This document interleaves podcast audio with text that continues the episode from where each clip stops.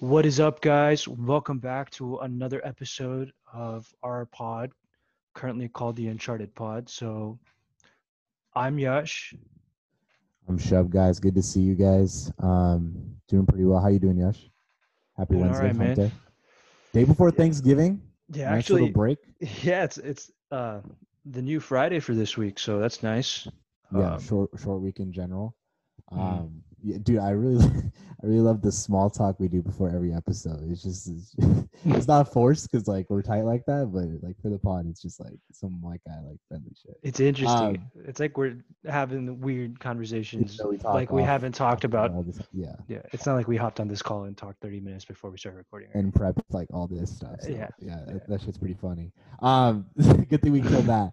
Um, I guess I'll just kick things off here. Um, like like I said, if you guys listened to last pod, we mentioned, um, you know, we talked about the winners, and we hopped off that call thinking it was a great conversation, both of us. Um, go check that out if you haven't already. Uh, basically, the off-season NBA winners, um, who conquered the off-season, who got the best acquisitions, who has the best future in their hands. Um, and we mentioned, you know, where there's winners, there are losers, and we'll be getting into that today. Um, and sort of discussing Yes, where these guys are at, why why they didn't, why they made some bad choices or no choices at all, and, and what that means for their future. So um, let's just kick things off. I'll, I'll let you take the first crack at it. Um, is there someone in the off season, you know, now that we're almost done with free agency, that uh, you didn't like and were maybe hoping to be more aggressive? Sure. Um, I think we can kind of start off with the ones that we agree on. So I'm I'm gonna kick it off real quick and talk and talk about the I guess the elephant in the room, quite literally, Yeah. is Detroit. Like these guys just signed five centers. I have no idea what they're doing. Yeah. Um, they they they said they were going to be a salary dump team moving forward. Um, just to, so that they can kind of you know clear the slate once they get I guess like two three years down the line. Yeah. But they still have Derrick Rose and Blake Griffin who they can flip for value on their on their roster. Um, I'm not. I mean, I- I'm guessing that they probably won't make these trades until like mid-season, um, or at all. Honestly, I know Derrick Rose has garnered some interest, but like they did well in the draft. They got Killian Hayes. Then they drafted, you know, another big man, and then they dropped Then they picked up like Mason Plumlee, Jahlil Okafor, Jerami Grant. Like it was just really confusing, and they paid all of them so much money, and Definitely. yeah, I, I don't really know where their what their future holds. Like Killian Hayes is a good guard, I guess, and he's probably the person that they're going to build around in three years, if he proves to be, you know, a solid asset to the team. But yeah, they're they're definitely not heading into next season looking for anything more than twenty wins, if they even Definitely get that far. I, I agree. I think the front court, you know, acquisitions was a little confusing, I think, to general media. Um, you know, they paid twenty million dollars to Jerami Grant, who you mentioned, um, to back up Blake Griffin. Um, so this is just two points. does it even I mean, if if they're changing um up their lineup and you know they're tra- chain uh excuse me trading Blake Griffin, then it makes a lot more sense. But you know we're what five days away from you know six days away from uh training camp, so I'm not really sure how that's gonna uh, uh shake out. Um, not to get off track, but um to Detroit's credit, um I heard rumors today that they're explain- exploring a Blake Griffin and John Wall trade. Um, I don't know what you're thinking about that, but you know both guys are unhappy. You know, swapping teams might be uh, beneficial and stuff like that. A three guard lineup of Rose, Wall, and Killian Hayes might be deadly. You never know. Um, but yeah, Jerami Grant, twenty million dollars, um, was getting the same from Denver and turned that down uh, for a bigger role, uh, which is ironic because he's playing behind probably the best player on the team. So that's very ironic that he would turn that down for a bigger role on Detroit, but he's the best player's backup and it's coming off the bench still. Well, uh, I, I- think really sense Jerami, I think Jerami would end up playing small forward, or Yeah. he play power and Over then? Yeah, that makes Yeah, a lot of sense. We're looking yeah. at this So depth chart right now. yeah, he'd be he'd be he'd be the he'd be the starting Okay. small forward, and That makes a lot of sense. Yeah, but my my main question for them is like in that John Wall scenario that you brought up, like Yeah. from a player perspective, that's horrible. Like for it would be good for Blake Griffin, I guess. Like they can make a I playoff so. push still, but for John Wall, like the man's about to go to a team that has no hope of making the playoffs. Well, what, what kind of team was he on before, you know? I mean, no, yeah, you're right. Slightly better. when when they were healthy, when they were healthy, they did make the playoffs. They Like, made the when- second round, like, and took that to a game seven. So, you know, one game away from the Eastern Conference Finals. So, yeah, it, it does suck. I mean, but I mean, what do you really expect when you're asking for a trade, man? You're gonna get shipped off somewhere. Uh, a good team or a bad team, it's true. uh, it's wild. But uh, sticking with the Pistons here, um, Derrick Rose is still on there, putting up numbers. I think they seem to really like him. He His 20 a name's been floated season. around in trade rumors too. So it's Mm-hmm. it's kind of weird because Detroit is in this like, you know, uh, made you look kind of personality where it's just like, oh, you know, every single player of value has been thrown in a trade rumor. Uh, from Derrick Rose for Kyle Kuzma to Blake Griffin for now John Wall or just like pretty much else else in the Yeah. league. And they're the rest of their team is a bunch of no names. So um, you know, the future of Detroit, it's it's looking it's looking pretty gloomy. Now, uh, Killian Hayes, who uh, you know I uh, I kind of want to bet on, um, you know, he's going to be pretty Shout good. you. I think Detroit. bucks. Oh, by the way, so uh, side note, the bet. So for the for our listeners out there, um, I, I I put in twenty that, and don't bet, don't gamble, kids. Um, but you know, I made a mistake and bet on Killian Hayes going uh top seven in the draft. He went seventh, um, and I netted nineteen. But dude, I, I got back from Elijah, and uh, he gave me my twenty bucks back, and I'm getting thirty nine additional. So the bet is 39. yeah. So if you lose the bet, you lose 20. But if you make make the bet, you get your money back in 39. I don't I'm not into sports betting. But anyways, Killian Wow. Hayes is supposed to be really good. I, he was like one of the top prospects. So I think um, putting their future uh, in his hands, maybe uh, guidance under Derrick Rose, makes some sense. Um, if, if they want to lock up their guard spot, but you know th- their future looks kind of bleak, man. Mason Plumlee again for eight million doesn't make a lot of sense to me. Um, you know, I, I, I don't I don't really have much to say. I mean, maybe we'll see they're stockpiling assets in a couple years. We'll see where they're at from there. Yeah, I think I think one thing to put this, I guess, off season in context for for Detroit is that they were pretty mediocre for the past like Yeah, four to six years, and because of that, like I feel like there was no growth. Like they were literally like how the Hornets are currently. Like Mhm. I would put them and the Hornets in the same category. So but I you said the pretty- Hornets were a winner now they are. yesterday. Now they are, but they they've always been like a 10th seed. Okay. right? Like they, they just signed like the top three pick and they got Gordon Hayward. Like they made they made improvements to like play better this com- upcoming season. But but the Pistons have not had a, a season where they've had reputed winners sign with them. Like they're a small market team, and this is kind of like the flaw that you see with a lot of small market teams. Like this team struggled, and they had Andre Drummond on contract for a lot, who opted like who they knew who they knew was going to opt in, and they had to trade him away, right? And you know, blowing up that squad, you know, with like Reggie Jackson and Andre Drummond, like the Stanley Johnson era, like it just made sense to me. Like it, like they had to go somewhere, and I think tanking in some odd way will obviously. I mean, it's not. But hopefully, they get some picks, you know, moving forward, and really secure, you know, some lottery rounds in these upcoming years, because or else this wouldn't be worth it. Um, 100%. they're, they're just going to be salary dumping, and then you know, fighting for the ninth seat again, which is horrible. And I don't want that. I don't want them to be in that position four years down the line.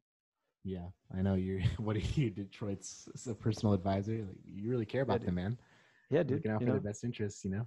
I want them to be better, bro. I want them to get to that championship totally agree. vibe, dude. I think every I think every team in the league deserves um, some sort of taste of that, uh, excluding the Clippers. Uh, anyways, um, you know, we'll carry on. Um, I will go ahead and um, pick my next loser of the of the 2020 offseason, and you know, kind of in relation to that, but uh, uh, flying out to the other conference, I'm, I'm going to choose the Denver Nuggets. Um, Good- I, good- do. good I, I think they definitely lost lost out um, on this offseason. You might be wondering, well, Shub, they made it to the Western Conference Finals and had the, you know, what seed they had the third seed last season.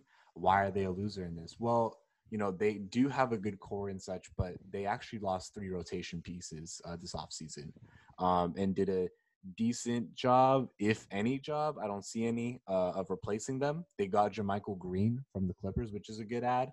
Um, however, and RJ Hampton, who's a nice a nice rookie. Um, so either you know they kind of fumbled on their plans, or they're expecting a lot of uh, more production uh, from their bench players. You know, Will Barton did not play in the bubble at all. That that's their you know 16 point score from last season, as well as Mhm. Michael Porter Jr., who's been the talk of the NBA for a while now. Um, we know about his defensive defensive uh, deficiencies, but offensively, he's a stud. Um, so you know, I, I really think they lost out this offseason because, you know, they could have bolstered their bench to, you know, produce even more. And, and they just didn't, they weren't aggressive. Um, you know, the Jerami Grant thing isn't really their fault, but the way I saw other teams recover, uh, like the Clippers uh, when they lost out on their big man and, and got another one, I didn't really Mhm. see a plan B or plan C working out for them. Um, you know, I don't know their financial payroll situation um, just for, you know, uh, argument's sake, but, you know, you know, paying Paul Millsap a one year, $10 million contract um, to return as their starting power forward. Um, I'm all about paying your guys um, and believing in them, but Paul Millsap is 34 and well past his prime. Um, so I'm not sure how much confidence uh, I would have moving forward. Uh, you know, you can never doubt the confidence of you know two your duo and your and your, and your um, two best guys in Jokic and Murray, who are t- both top 20 players in the league. Um, but I just wasn't really confident, and I, I don't know where they're going to fall next season. How do you feel about them? I will kind of take the devil's advocate position on them. I think they, they did lose some rotation players, but they were playing Michael Porter Jr. like 15 to 20 minutes a game. And this guy, obviously, like, this is his first real season in the NBA where he played 55 games, right? The previous season, he was basically injured for the whole for the whole time. So, in my opinion, he's gonna probably get the more elevated role and be that third guy to this Jokic and Murray pairing. But the And I question think- is, do you think he can produce? He's going to be I- a third year guy technically, but second year healthy. Listen, I I'm think not sure. yeah. Look, when he was on the team with Trae Young when he was in high school, this guy was the, this guy was the main guy, and Trae Young was the second guy, right? That I am not. You really have to connect the dots for me there, buddy. No, so when they were so Trae Young and Michael Porter Jr. played on the same AAU team. I am getting that. Yeah. Yeah. So at that time, Michael Porter Jr. was considered to be the the better player and obviously the higher prospect, but he got injured in college, and that kind of hurt his draft prospects a lot and, and dropped him in the draft because people didn't Mhm. really know like how he was going to play. And Mhm. this past season in the playoffs, he's like showed up to, to, to a relative degree to the amount like he's averaging 10 a game, like Mhm. 9.3 points a game yeah. you know, playing on like 15, 20 minutes. And I, and he's not really getting like a ton of shots his way either, right? Like not not nowhere near the shots he was promised in, in, in college and in high school. So I'm so it's guessing been an adjustment. yeah, it's definitely been an adjustment for him and he has to learn to play obviously a more holistic game and not just but I, I think I think we've given him that learning curve. Um, you, you know, that's the thing. I, I think like we make these excuses for these players, but and, and you understand like okay, with the rookie there comes growing pains. He's gonna learn. He's gonna be better. But with this guy, and it's a compliment to him. I just feel like, dude, you were three wins away from the NBA Finals. Your team went deep, and day, playing every other day, playing the regular season, you were healthy. You understand what, and you know that uh, if our if our listeners know what we're talking about, that controversial um, response in that post post post game presser in the playoffs against the Lakers about how many shots or you know the, the team strategy and stuff like that. He's already gone through those lumps. And I, I don't really buy that you can make excuses for him like, oh, he's still adjusting because in college he received this. He was like he went he was on a successful team that went that had a successful season uh, playing a certain role that he wasn't used to. And it's up to him. And I think he'll come to that terms like, okay, like I want to excel and I'm going to do the best of my ability. Uh, you know, like you said, devil's advocate. Uh, you know, Mike's going to have a lot of trust in me to, uh, you know, have a bigger role, uh, knowing that we lost key guys. So I'm al- already obviously going to get a bigger role. But I need to learn how to be okay with that and flourish in that role because what we have in my current team is working. I'm too young to ask for a trade. I cannot be thinking about me and the possibilities. I need to establish myself as a name right now. I'm on the right track. But listen, this team goes through Murray and Jokic. And if I'm going to be successful, I need to earn those guys' trust. He's Yeah. he's no longer a rookie. He's and even if you're a rookie, and Donovan Mitchell's, no one's making excuses for him. It's like his third year. You know Yeah, what I'm saying? So for but- M- MPJ, I don't I don't buy the excuses, and I think you can't compare Donovan. Mitchell to to Michael Porter Jr., bro. I think Donovan Mitchell, first of all, like he came in NBA ready, and this guy has a lot of size on him, Like he's a he's six ten, bro. Like his frame is massive. He can obviously become a much better defensive player, and he will learn. And to like to like you know you always talk about how you should give players some time to like kind of find their role and like understand who they are in the NBA because these guys all come in doing everything for their squads. You know, like in high school, like they're the guy to go to, regardless of what position they play in the NBA. And then once they get to the NBA, they have to understand they become more specialists and like, you know, really adapt to the role that they have. And on this Nuggets team, like he- carved himself out a role on a team that has a lot uh, had a lot of good players last season. Like they, their depth was one of their primary reasons why they were able to, you know, survive so many rounds in the playoffs, come back from two three one deficits, and beat a team like the Clippers, right? And now that part of that depth falls on Michael Porter Jr. and he, I think he can be that third guy.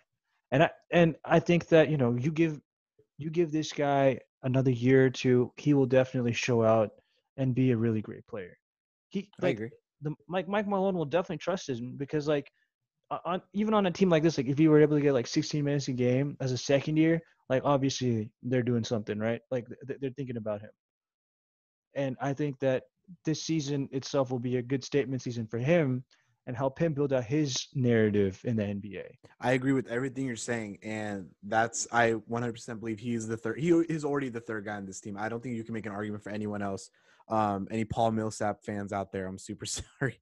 Yeah, but Paul last year posters, but um, that's you what I'm. couldn't have said that last year. That's what I'm saying. You couldn't have said no that. one was saying that. No one was saying that last year. I'm just saying Exactly. from the perspective like um people are like you know he's gonna figure it out like you need to give him more time and stuff. I'm like no if you had a successful season and you were part of that rotation already if your team went do you think tyler herro needs more time? Like yes he needs time to get better and, and maybe get an all-star and reach his ceiling yes. But do you think he needs more time to figure out his role on his team? Absolutely not. If you eh, no you don't. He knows what he is. He knows what he is. He's he's a he's a he's a volume shooter and a versatile scorer. But that's what I'm saying is like when you have a successful season and you go deep and the Heat were two wins away from from the championship and you're winning games. You won all the way to the NBA finals. You know what recipe is working. And now you're planning to run it back. There is no question in Tyler Herro's mind what he needs to do this offseason. And he's already done it. There is no question in his mind what he needs to do. guys, bro. I can, but I No, you can't. can. Because this guy, this guy's first season was this past year. Like this was the first season he played. So was So- Tyler, Tyler Herro's a rookie. Yeah, but their their minutes and their portion of like the team that they carried is way different. Michael Porter Jr. was Are they coming off not the both bench. the third? Are they not the third best player on their teams? Tyler Herro, no, not this season. Not this season. Who's the third best player on the Heat? you go Goran Dragic, you had Goran Dragic, Jimmy Butler, and then you had Bam. Why would Tyler Herro be the third best player on that team?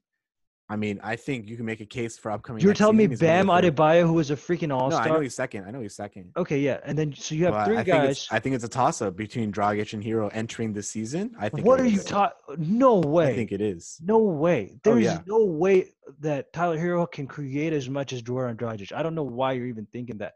Just because this guy had a crazy season, like bubble season, doesn't mean anything. Because to be quite honest, like it's easier to like playing in the bubble is way different than playing in the playoffs. All right, here we go with these finals. excuses. What it's true. It's like to be quite honest, like it's you saw stuff happening in the bubble that didn't happen anywhere else.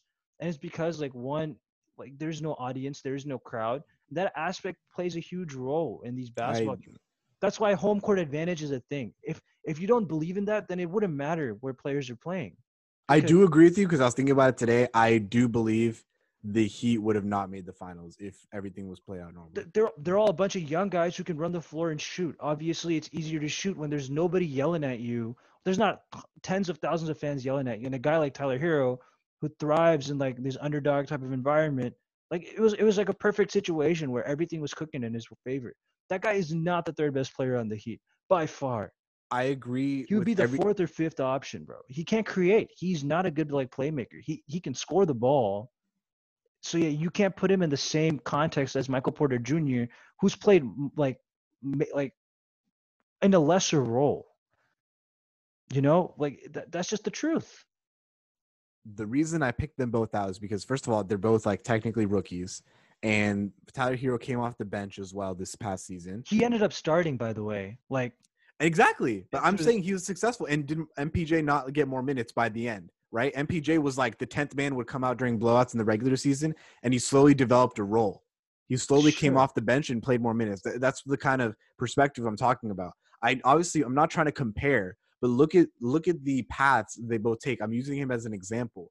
No, there's I'm not denying Tyler Herro was one of the best rookies in the NBA. Yeah. Exactly, exactly. And you but- can't like look at his ascension and look at MPJ's ascension. That's that's my whole point. Is that we're we're on the same page here. They're two different MPJ has a lot of pressure and he has to prove himself, and it's this year. But I don't want to hear any excuses like he still needs time to figure it out. When your team has a successful season and and you have a major part in that, no matter how old you are, you can look back and be like, wow, my team was successful and we went this far because this happened. Now coach is expecting me to do this and improve this role because other players are out. So I know what I need to take advantage of. If MPJ is coming, MPJ is not gonna come in thinking he needs to score 30 points again because he saw this last season. That he saw this last season. So there should be no excuse for him not to know what his role is. That's my whole point. He saw the whole thing happen and he saw how successful his team is. Why would he need more time to figure out what his role is on the team? That is my point. I mean, he has to just get accustomed to playing NBA basketball as well. Dude, he's played 55 games. Just just to give you some context, right? Brandon Ingram, his first season averaged 9 points a game. All right? It took him 2 years arguably to figure out his role, and he still hasn't he didn't figure it out how to be his full to reach his full potential, his full ceiling until he went to the Pelicans. Because that's where he got time to grow and develop. And like I read some couple pieces also on ESPN that, that kind of like highlighted that that this guy needed to be in a place that believed in him and you know gave him the role and the ability to like do what he was good at you know coming out of college because he wasn't doing that on the lakers. They, they had, had him playing a different role. Now when you take michael porter jr he has a similar frame. He's actually a little stronger right?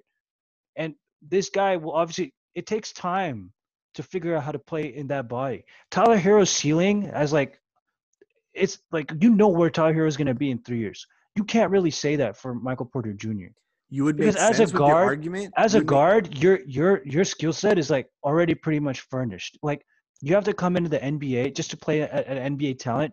You have to be able to shoot, or you have to be able to pass, right? Or you have to be a good defense player. Uh, Like that's the reality for a guard, right? Th- Those are your three things you bring to the table.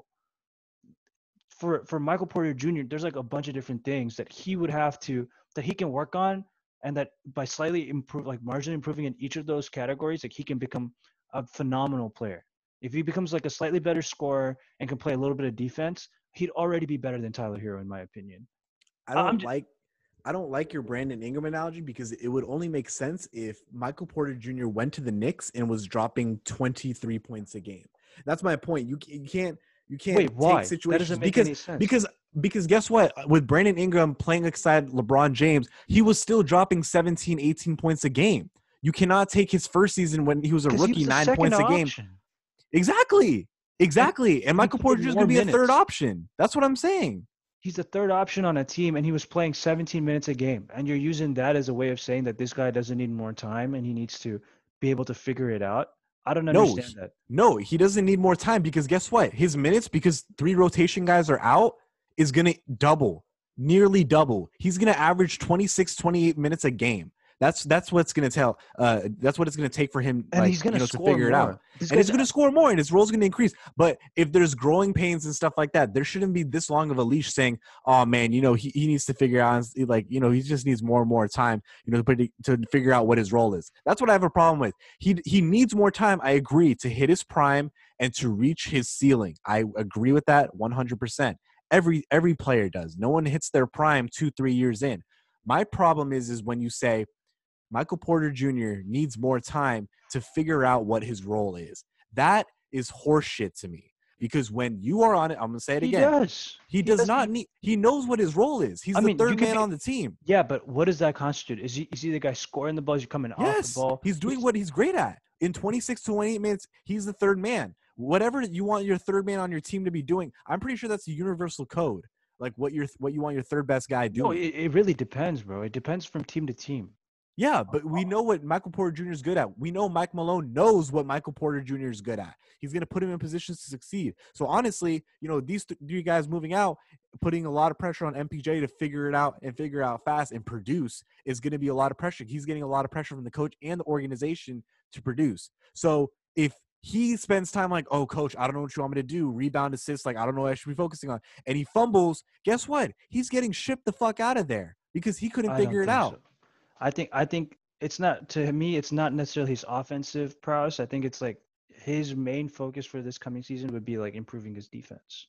I mean, yeah, we can talk about improvements and stuff like that. 'cause But this you're guy- missing my point. You're missing my point. It's not about. We can talk about okay, what should MPJ focus on? You're missing like the whole uh, narrative. My point is, whatever the fuck that role that is, there is no excuse based on the success they had in the playoffs last season.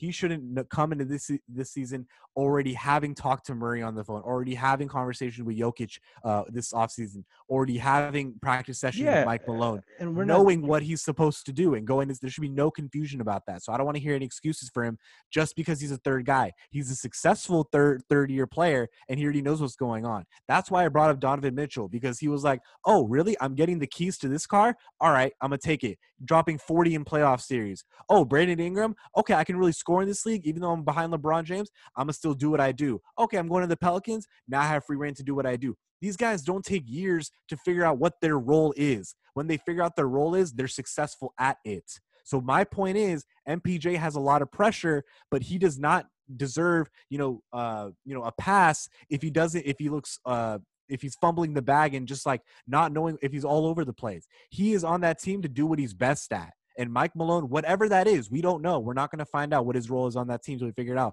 But there is no excuse for him not to know. And that's it on that. That's my whole point. Um, we're going to leave it at that. Um, do you want to bring up your next loser in the offseason? Sure. I mean, I think I I said the Clippers are a loser this offseason because they visibly were missing a playmaker and they did not sign a playmaker. They let Montrez walk, um, which I thought was all right, but they also didn't sign like they, they got Serge Ibaka in return, I guess. But I don't really see how this team is gonna do any better than last season, if not worse. And to me, that in and of itself is an L because there are teams in the in the West constantly improving. Like you look over the hall, the Lakers literally beefed up the roster and arguably have a better team this year than they did last year, which is you know a big thing to say. But like you still have Pat Bev and Lou Williams, who are great players, but just like neither of them are playmakers. Lou Williams is like you know notoriously known to like score the ball, but you shouldn't have s- scoring issues when you have you know Paul George and Kawhi Leonard, you know, playing for you as well. Yeah. Like, they should be the ones that should be scoring the ball.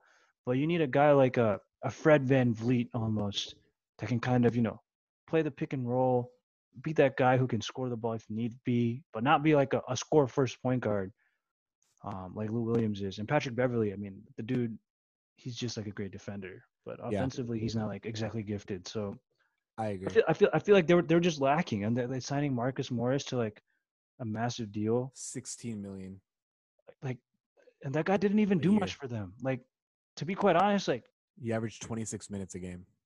yeah, he did. Pretty, pretty, pretty bad.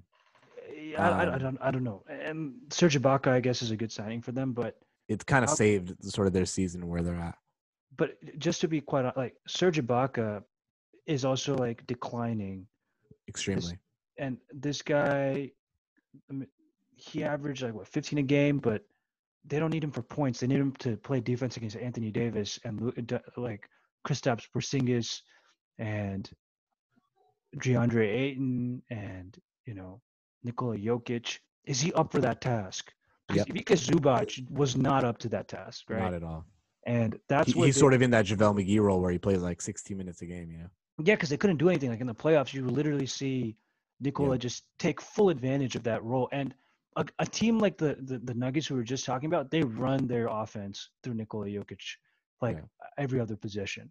Same with the Lakers. Like you see AD, like sometimes like working with the ball, like within like with like 20 seconds on the clock, the ball's already in his hands. Like, Yeah. what are you? What what does that mean? Like, it, you can't have a guy like. I don't know. I, I just feel like they didn't do as good of a job as they could have to like beef up their roster and move into this season. Because I'm grading them in the scale that they're going to make the finals and play for a championship. Agreed. Because that's where they should be, not making the playoffs and Yeah. going for I- like a deep run. I think um there's a small counter argument to that is just like, you know, maybe they're thinking, you know, let's just let's not panic. Um, you know, we did make it far in the end, like, you know, general standards we did fine. So maybe it's not time to uh blow up the ship just yet and, you know, simply tweak a few things, which is what they did. So that'd be my counter argument to that. It's not a very strong one on purpose, uh, because I will totally flip that script and take your side. Um, you know, I'm gonna be as objective as possible. You know, maybe so they went they got to the second round and were one game from the third round. Okay. Okay. Um, so you could think and be like, you know what, we we we have some potential. So what they did is, you know, their off season. Technically, they got rid of their coach, um, but they kept the same culture, right? Tyron Sure. Luce coming coming in, you know, maybe That's a- you that's know, a really good voice in change, that locker room. I, think that's a good a good change. Yeah. Um, but the moves you just think like from the reports that we're hearing from Ballmer is just like absolute oblivion. And it was just like I mean I remember reports after that game, game seven, they lost. Um, they were he was ready to trade everyone. He was ready to trade Paul George, everything. That's what we heard his name in trade talks and stuff like that. that um, was wild. And so he was he was fuming. So, you know, after calming down and stuff, you really think, you know, the Clippers can go ahead and be aggressive. And I was kind of worried, dude, because they have Jerry West, um, the yeah. the ultimate legend, the guy who I would trust, um, you know, with everything, like with with my front office at least. He, he's the guy who can. Uh, he got Shaq, he got Kobe on the Lakers, you know, before our time. So I'm just confused. Why weren't they aggressive? And it just, you know, really baffles me that they traded Shamet for Luke Kennard, um, who was on Detroit, and the Ibaka thing kind of saved them because they lost Harrell. Maybe they let Harrell walk on purpose for a culture reason. Um, but Ibaka coming in, they're expecting big things out of that 33 year old, I think. Um, Marcus Morris as your starter, I don't know what to expect for that. Kawhi load managing, so he's going to play out of these 72, what, 55 games? Paul George with probably, you know, we'll get into it in a different, you know, podcast, but maybe top 10, maybe top five most players with the most pressure on them, right? Um, Sure. I heard a rumor today that, you know, they are actively trying to trade Lou Williams for a more of a floor general. Um, so we'll see what That's they get back move. in return for that. But I, I'm with you, man. Like, you know, with such a disastrous season from their standards, not a general um, person who looks at this, um, and, and the media's perspective, like how disastrous it was and with the expectations, you would expect like, you know, two, three, four, like five, six moves, whether that includes free agents or trades, something like that to bolster this roster um, and get the guys that the Bucks got, uh, get the kind of bench the Lakers got uh, get the kind of uh, guys Miami got, uh, or the Rockets, or you you look down the list. Um, I, I'm just really shocked by them, and um, you know maybe they're just hoping on continuity. Uh, not really sure the answer to any questions, but we'll, we'll Mhm. see if Lou Williams is traded. And, and to that point, I also want to talk about something else with regarding the Clippers. Like Kawhi's on his last year of the deal. If we were to say that And he PG. opts out, is PG also on a two and Correct. one? They signed together. Yep. Okay, so that right there is a huge Oh yeah. what is going on moment. like, Oh yeah. He this offseason was major for them because like are, like it wasn't like the Clippers were all together and they lost. Like they lost and it was primarily a culture reason. It wasn't like a like they didn't have the talent on on paper reason, you know? So like they're unhappy with each other as it is. So like you need to do everything as the owner and the GM of the Clippers to figure out right how to make everything Bro. work. you want to be the first podcast that like starts discussing top five uh, trade destinations for Kawhi Leonard. dude no that would be crazy. But what i'm saying is like if if you have players that are unhappy you have players that have like locker room tension and you did the right thing by you know getting rid of the coach and you know getting a new guy on board that the peop, that the players like but this is your year to make it or break it. And the clippers not making the finals the year before like it's tough to make the finals right now because the Lakers are a significantly better team on paper than they were the, the previous year, and they won a championship last year. I agree with that. Tell Right. me why. Tell me why in six months we wouldn't be having the same conversation we are about James Harden with Kawhi Leonard, talking trade destinations. Oh, Kawhi wants to go to the Bucks. Like you know, all that. He's tired of losing and stuff. I don't know. See, Kawhi's such a confusing guy, though. Like, you, you want to say all this, but like, his like ideas of like I think it's different though because he just already wanted to play at home. Like, you know what I mean? And- he, and, he like, is a ring actually, so it's very different. He, the guy's a two-time NBA champion. If anyone yeah. that if anyone moves, I think it would be Paul George. Yeah, because that guy didn't produce last season.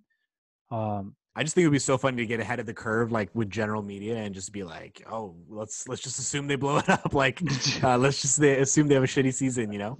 and, and I mean, to the to the Clippers' credit, they do have a younger, more unproven organization that is located in LA, and you know the allure of LA still like is with the Clippers as much as it is with the Lakers. It's just the franchise difference.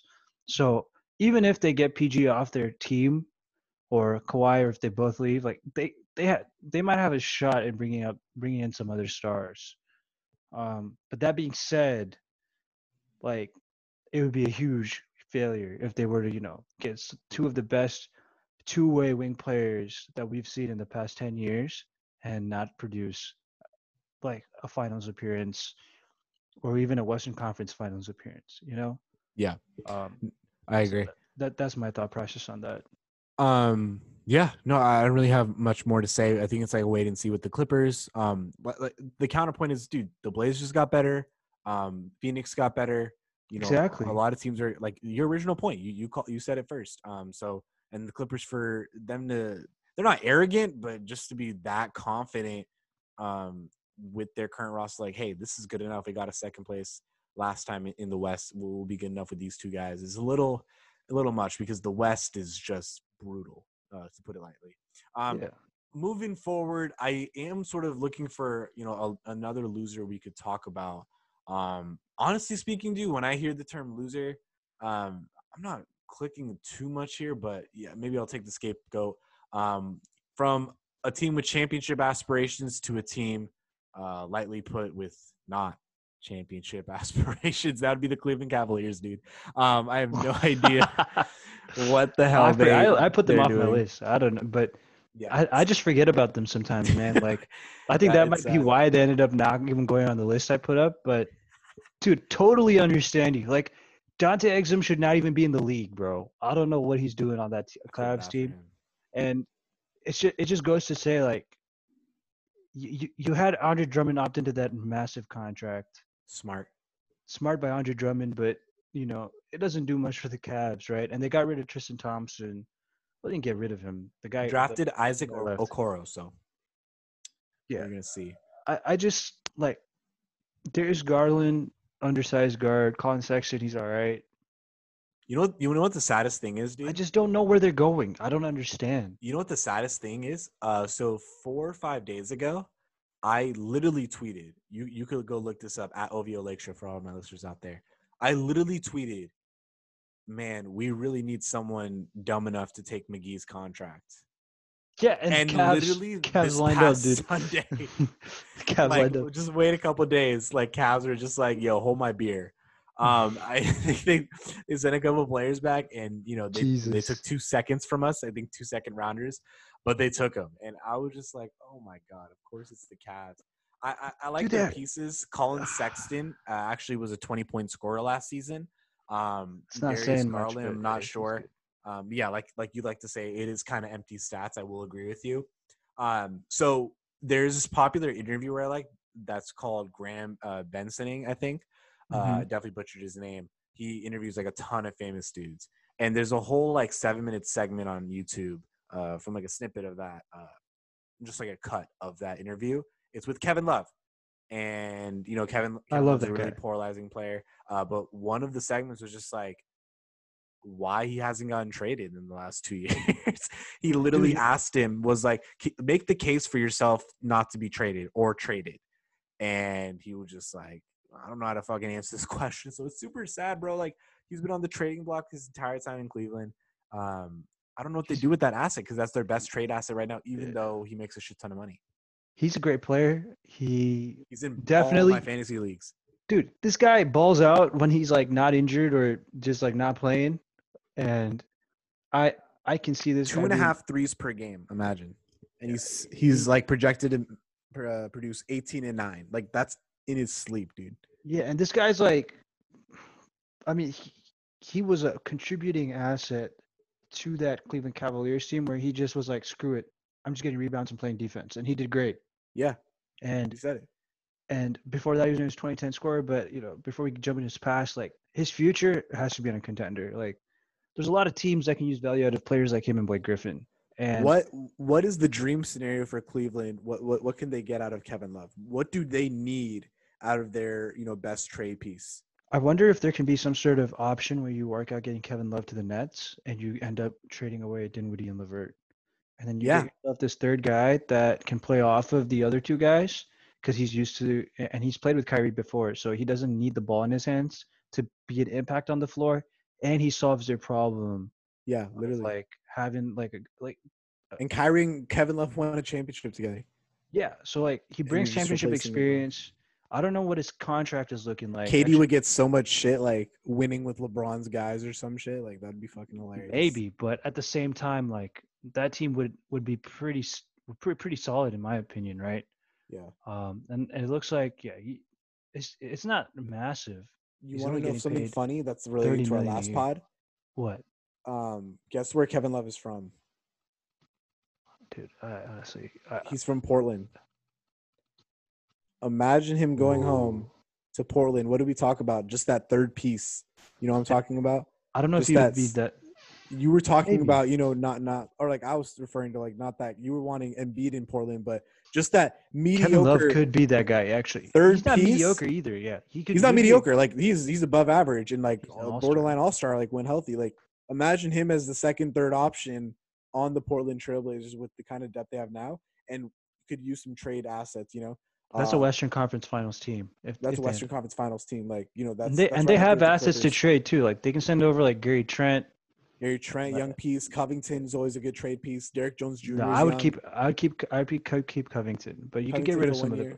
You could get some rid of other players. So um, I think we're both in agreement. Like Kevin Love needs to get out of there. Um, it just really doesn't make sense. Like why he's still there, especially while Cleveland figure out a direction. I think that's what they're missing—a direction.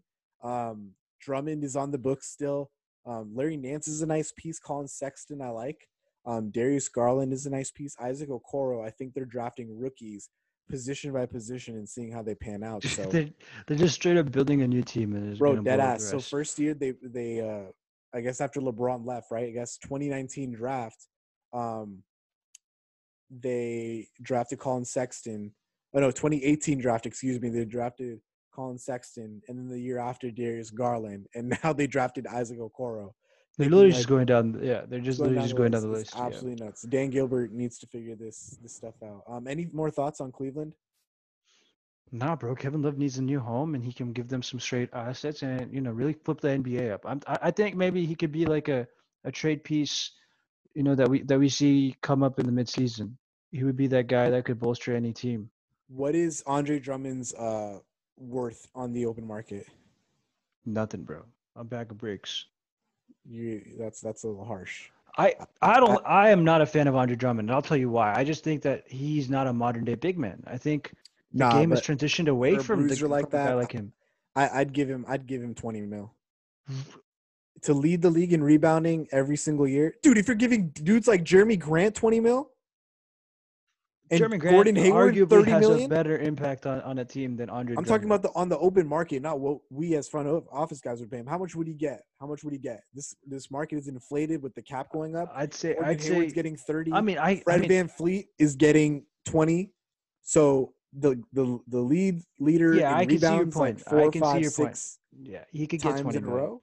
He's He getting get 20 20, 22 million on the open If he's going to play for a contender, he's not getting that money. Oh, he's not getting that money. No, Yeah. we're like, there's no way in hell. Yeah. Um, yeah, we'll see his his career go. Dude's getting paid Um, massively though. Like I don't think it matters for him what career options he gets. yeah, for real. Um, do you want to pick up a another loser? Yeah, I'm gonna go a little controversial with this one, but in the same vein with the Clippers, I think the Celtics also Really? are uh, somewhat of a loser. Wow. I, I, wanna- I, wanna had to say, take. I wanna so this take. in my like, This guy you have- picking like final four teams as like Yeah, losers. and and the reason why I say they're losers is because you need to look at them in the scale again of making the finals. You're talking about this Clippers team competing for the Eastern Conference Finals for like three out of the last four years, right? The Celtics, Celtics. the Celtics, yes, and they they need they need to do something to get significantly better to make the finals and compete for a championship, right? And if you if you're Danny Ainge, right, you you signed Kyrie Irving to get yourself there, then he left for nothing. Then Gordon Hayward now also might be leaving for nothing, which means that you've done not, like you haven't now your team is like slightly worse, right? And the other teams in the league that you're competing against in your own conference have gotten like proportionally better, right? The Sixers we talked about, you know, improved, right? They're back to the way that they were the previous year. The Heat made the finals, right? So they're a team now that you have to go And through. beat them. Who They, beat they them? beat the, the the Celtics. The Heat beat the Celtics. Excuse me. Exactly. Yeah. So they're competing against them, right? Yeah. Exactly. So the, the Heat. Yeah. So, the so Bucks, the Nets. then the Bucks, the Nets. Exactly. See, you see already there's like four teams in front of them. Now you talk about this season, they're arguably they're regressing, right? Not, their team overall is still a playoff team. They are still a winner. They're still contending, but they're lower on that list. And it and I think that that makes them a loser because they're going from a, a- a point of perspective in our perspective where they were always an Eastern Conference Finals team, right? That was playing for the finals to now a team that could get bounced in the second round, right? And to me, to me, that's what makes them a loser. And to me, like they didn't make any moves. They had the Myles Turner option coming through, didn't make that happen with Indiana because Danny Ainge was being too stingy. And they ended up letting Gordon Hayward walk for free. And now they're trying to do some sort of, I mean, if they get some sort of sign and trade in return for the Hornets, they get something there. But like, I don't really know where this goes for them because Kemba Walker got exploited. So they needed some sort of defensive guard, which they have in Marcus Smart, but they, like ideally they would need another defensive guard, and they and they have Tristan Thompson, and I want to see how well he does, you know, on this Celtic squad. but in my Um, personal opinion, like that's what I think. Obviously, offensively they'll be fine. Defensively is where the problems kind of so expound do- for them. so does the Jeff Teague and Tristan Thompson signing mean nothing to you? I mean, Jeff, Teague, Teague, a, a guy who was on a team with 60 wins, and it was the starting point guard for them. For the dude, that was many years ago. Many years ago. He's an average point guard, but He's, he's, a very backup now. average, and he's, he's a backup. backup, I But understand. he's a backup. But he's an average starting point guard. So if you put the- him on the bench with a reduced role, he's but going to. what is he bringing in? He's bringing, dude. He's replacing Brad Wanamaker. Tell me when Brad Wanamaker went to college, and I'll give you this argument. Okay. Exactly. I understand, but Do you know what I'm saying? I'm just saying like this guy's defensive rating isn't like like I feel like they should have gotten a better defensive player.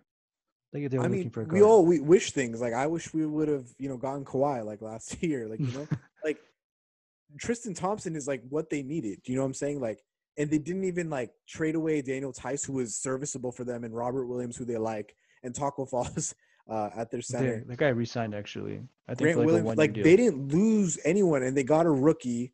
They didn't lose someone of importance, uh, except like Brad Wanamaker. You know, They lost Gordon Hayward.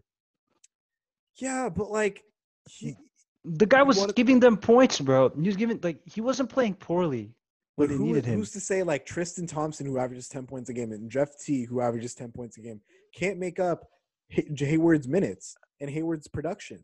That's my whole point. Ta- Ta- Tatum's gonna get better. Brown's gonna get better. Smart's gonna get better. The person who who- Walker is going to get better. uh, the only person that like the pressure defensively picks up on is Jaylen Brown, and I think he. I mean, he will step up. No, he, he's their He's a- second best defender. I don't think there's pressure on him. I think there's No, pressure he's gonna become. I think he's gonna be an all star next year. But I think that Mm, it. just- He wasn't. all- He would basically had like all star numbers last year, in mm, my opinion. yeah, but, the- yeah, shooting Jas- guard yeah, yeah. Either way, like what I'm trying to say is like going into this season, if you can't get them going to the Eastern Conference Finals, they're a loser in my book. And their offseason moves I, I will enough. agree with you that That's they my had perspective. they had missed opportunities and they were under a lot of pressure to make moves. And there are some Celtics fans that I know that are ready to fire Danny Ainge because he just stands pats with these picks. Yeah, and he a lot just of sits people were on not them. happy with this. Um, a lot of people were not happy with this uh, Nesmith guy, who's apparently a, a really good shooter, as we saw at the draft. Um, Fire shooter, by the way, just so we know. I think he was shooting like some 45, 50 the reason I, the reason, yeah, he's a good shooter. The reason I, I disconnect from you is just because to call them a loser, like, is a little stretch when we're put. You're, you're technically. I know you don't mean this. You're putting them in a category with the Detroit Pistons and Cleveland Cavaliers. I think and I it's know- relative. You can't like that's what I'm saying. See, you can't compare the Cavs and the and the and the Celtics. You have to compare them against the people that they're competing with, and I think that's true for any team in the NBA. Okay, that's fair. That's not gonna I- I agree compare- you. You're not going to compare the Lakers and the Hawks and be like, the Lakers are significantly better for this. Like obviously they're a contender. The Hawks are not a contender. They're fighting for the playoffs. I So you have to you have to you have to compare each lost. teams within like each of the brackets, right? So like the Celtics, you're not comparing the Celtics No, against I got your the point. Wizards, I got your point. right? Okay. I I'll concede. I won't concede that they lost though. I, I can concede that they didn't maybe meet their goals. Um, that they were supposed to. You- Um, and so you know, the Celtics.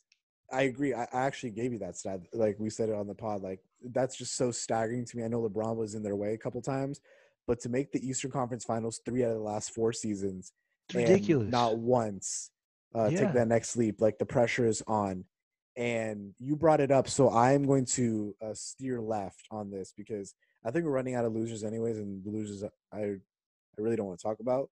Um, we can dive into this. Uh, I, I tweeted it today, man, and I think I've told you off, off camera, like Kemba Walker for Russell Westbrook. Like it has to happen, and I tweeted it today, and I am so like the more I think about it, the more I'm so for it for all the reasons in the world, and no one is talking about this trade opportunity. I think it works so so well for the Celtics He's what happened in 2019? The Spurs said, you know what, we don't want to play with Kawhi. You know, who who wants him? He, he's an expiring deal. Who wants him? The Raptors were like, you know what? I'm not sure that he wants to sign. Masai was like, you know what? I'm not sure he wants to sign with us this year, but let's give him a year. Let, let's see how it works out. Something needs to switch. Guess what Masai did? He fired his coach of the year. He fired. He traded his franchise player, who should get his uh, jersey in the Raptors. Uh, uh, no Nah, that's funny. Uh, right. uh, really soon and won a fucking championship. I'll repeat, won a fucking championship on a one year rental. So Russell Westbrook is 32 years of age as of last week. Russell Westbrook is no Kawhi though. Just Russell saying. Westbrook is no Kawhi. Okay, you're not getting my point. Like, Yeah. when I bring up people, it's not to compare them. Okay. it's okay. examples for Okay. the analogy. Okay. Russell Westbrook is 32. He's running out of time. It's going to be his third team in three years. He is going to realize, like, hey, this is my best shot to win a ring, man. Like, I was winning games. I was reaching the finals when I was deferring to another score. And Tatum can be that mini Durant in this scenario. And he has Jaylen Brown being that James Harden kind of role when he was younger. Okay. You know what I'm saying? And being that sort of second, third option for them, a guy who has ferocious, a guy who has an enforcer. Jayson Tatum's an excellent player, arguably top 10 in some people's minds. They don't have a leader on that team. They don't have a vocal leader on that team, and it's super clear. Marcus Smart has to be your leader, and that dude comes off the bench. That is a very sad thing to do. If you can have someone that's going to force everyone to compete at a high level and you know push them over the edge if done correctly it's going to be russ. And in terms of the erratic play brad stevens is going to rein that guy in. He's a championship level coach i fully believe that and russ is going to put his game together and realize you know i'm in this system i'm not in a system where i'm in a position where i can shoot anymore the floor's not that spread out i'm deferring and guess what? For boston i'm going to add a new element offensively to this team and that's getting the ball in transition there is no one on this earth that can stop Russell Westbrook or LeBron James in transition. Adding that to Boston's offense and to Brad Stevens' scheme would just only heighten their defensive ability and push them in transition even more to score more points. Imagine their record next season. Mic drop. If you want the Kemba side, I can explain that too, but I'll let you digest. No, I, I, I, I kind of, I'm not disagreeing with you at all. The only thing I'll disagree with is that Marcus Smart's a starter, dude. Um, He's not. No, he's not. The bench. He he usually comes off the bench though. That's what I'm saying. It's Kemba, it's Kemba Brown, Jayson Tatum, uh, Grant Williams, and Daniel Theis. I watched every game last season. Really? Yeah. Marcus doesn't start every game. No, he doesn't. It's saying that now because you know things have moved around. Oh, I did not know that. I don't watch enough Celtics games, but I I, I do see. Like I see your point. Kemba's undersized, and for a guy who is a great scorer, he's also Yeah, it would help defender. the Celtics uh, defense too. By the way, yeah, I think I think that's Getting like Kemba the out bigger issue. Like offensively, they're a great team, but defensively, like Kemba Walker got exploited, particularly by Tyler Herro. replacing five eleven with six So- four. Like I don't care how bad of a defender Russ is, which I don't think he's bad at He's all. not So, bad at all. He's, he's he's serviceable, above average. Just the mere fact he's six four. Like I, I just don't know why this trade isn't being talked about more. It had to been I'm pretty around. sure it's because Kemba is untouchable.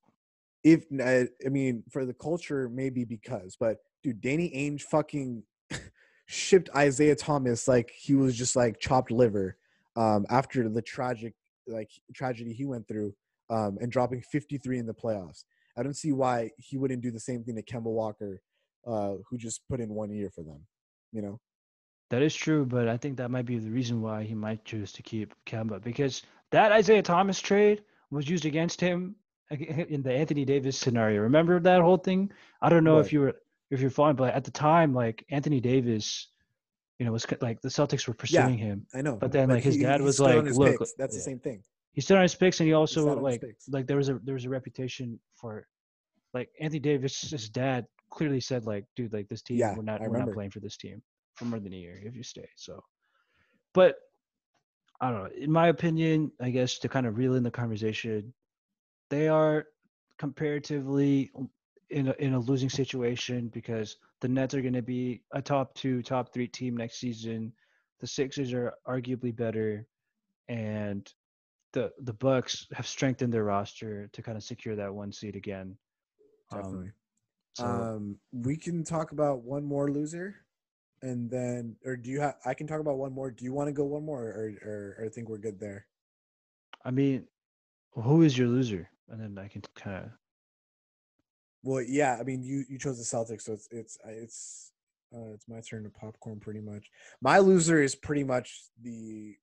I mean, do I really have a loser though? I don't really think so, man.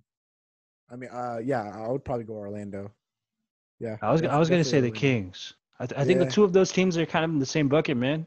Uh, well, I give the Kings a slight edge because they were able to get off of Bogdan's books, and Dude, Buddy they messed that up so badly though. And they re-signed Fox and kind of they kind of secured their long-term future.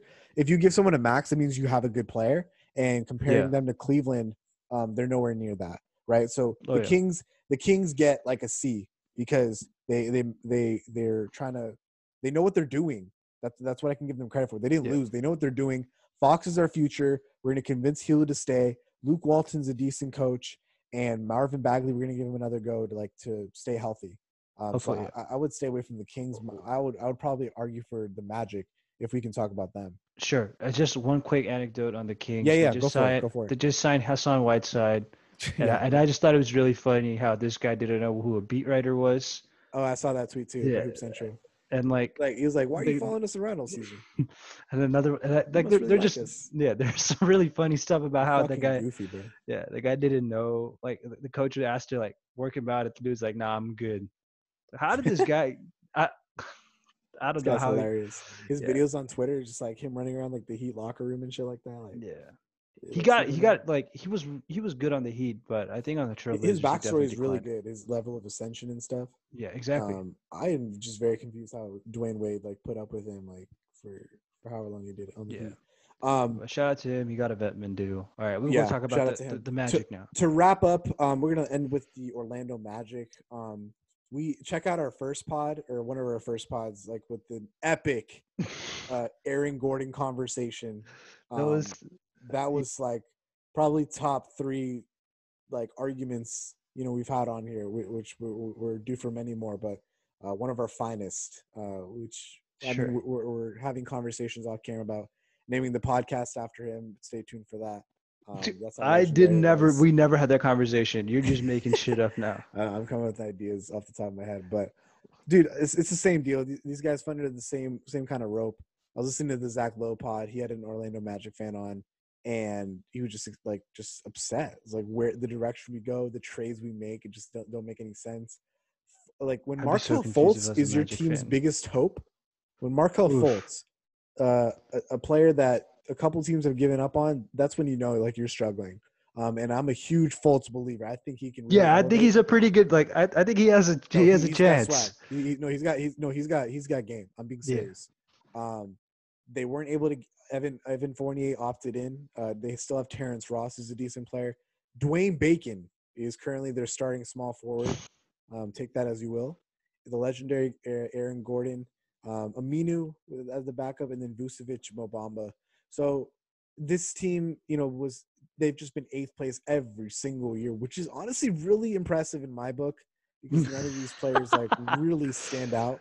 Nikola Um, Vucevic, star. Vucevic is props good, to yeah. them.